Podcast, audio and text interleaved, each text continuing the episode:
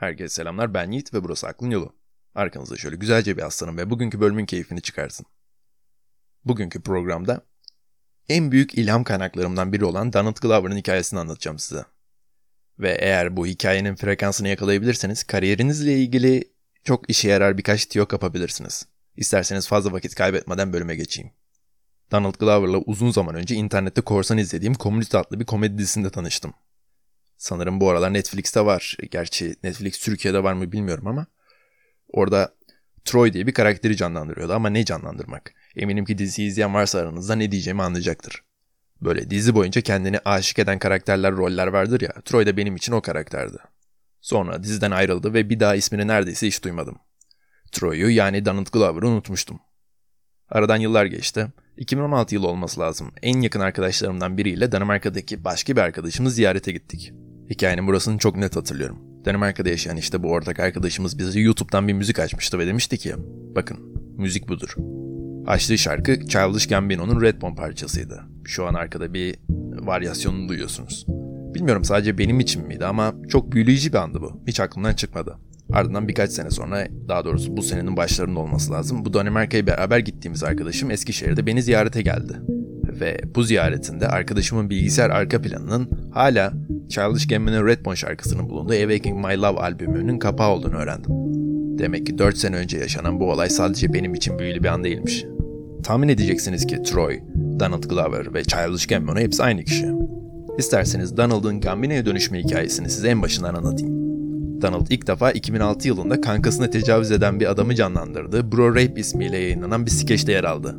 İşte şimdi bizdeki Güldür Güldür Show gibi ama 2006 senesinde bu yayını YouTube'dan yapıyorlardı.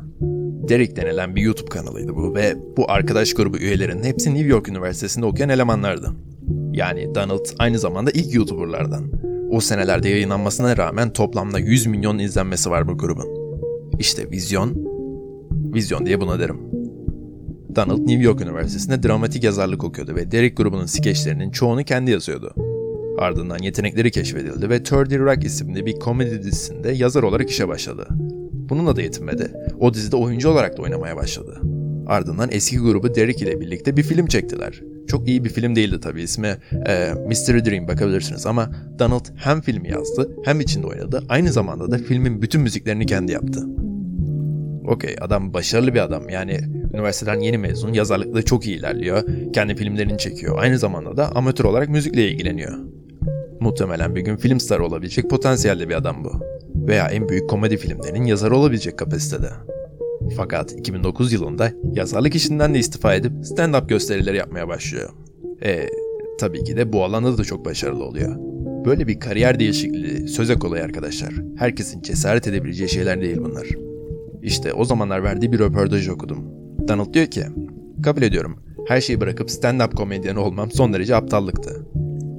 Ama ben stand-up'a aşık oldum ve bunu yapmak istiyorum ve kimsenin ne diyeceğini veya gelecekte ne olmam gerektiği umurumda değil. Sevdiğim ve istediğim şey stand-up. Ve bu yüzden onu yapacağım. İşte arkadaşlar bu motivasyon beni onu hayranlığa iten şeydi. Sürekli yeni olanın peşinde olmak. Mesela ben endüstri mühendisi okudum. Evet bölümümü seviyorum ama benim asıl tutkum olan hikaye anlatıcılığını pes etmeden yapmam belki de bu adamın sayesinde. Sevdiğim şeyi yapmaya devam edeceğim ve bir gün bir şekilde her şey yoluna girecek. Donald'a geri dönelim. 3 sene boyunca stand-up komedi yaptıktan sonra benim onu işte ilk tanıdığım yer olan Community isimli dizide Troy karakterini canlandırmak üzere işe başladı. Bu dizi özellikle Amerika'da bayağı izlendi. Birçok hayranı vardı ve birçok insan ben de dahil olmak üzere diziyi Donald'ın oynadığı karakter olan Troy sebebiyle izlemeye devam ediyorduk. Fakat 2014 yılında bu harika kariyerden de ayrıldı. Diziden ayrıldı ve biz de diziyi izlemeye bıraktık. Ha, şunu da söylemek lazım. Donald Community dizisinden ayrıldıktan sonra yaptığı bir açıklamada Community'de yaptığı rolün bu iş ortamının dünyadaki en iyi iş olduğundan bahsediyordu. Ve buna rağmen ayrıldı. Peki neden? Okey. Muhtemelen sonrasında kendini yeni bir kariyer seçecektir. Onda da çok başarılı olacaktır. Sonra onu da bırakacaktır diye düşünüyor insan. Ben de onlardan biriyim.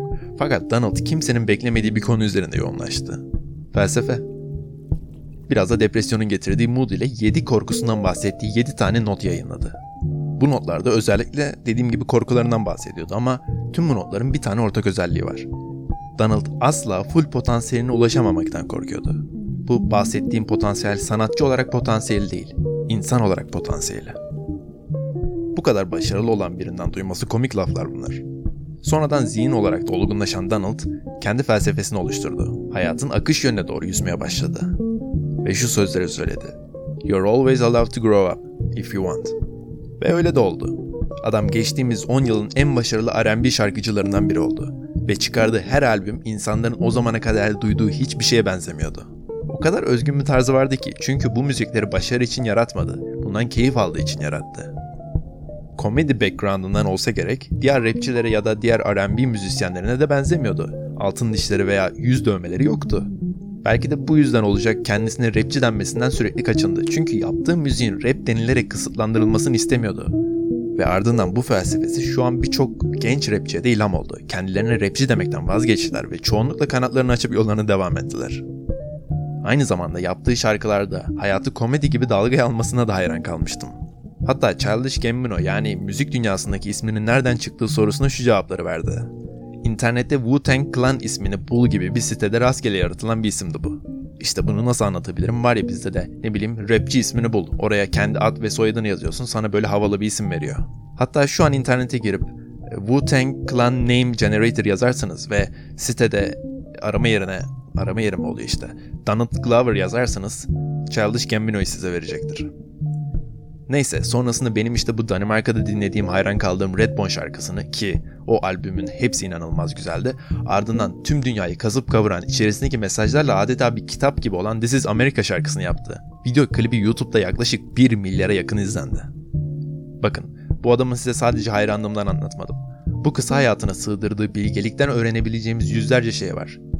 Günümüzde 2 sene bir işte çalışan biri bile eziyet görse bile Kariyer değişikliğinden korkuyor, bu cesareti gösteremiyor. Çoğunlukla diyorum. Donald Glover, yani bu adam günün sonunda sadece sevdiği şeyleri yapıyordu. Sevdiği şeyi yapıyordu. İsterseniz şu an ne yapıyorsanız yapın kendinize şunu sorun.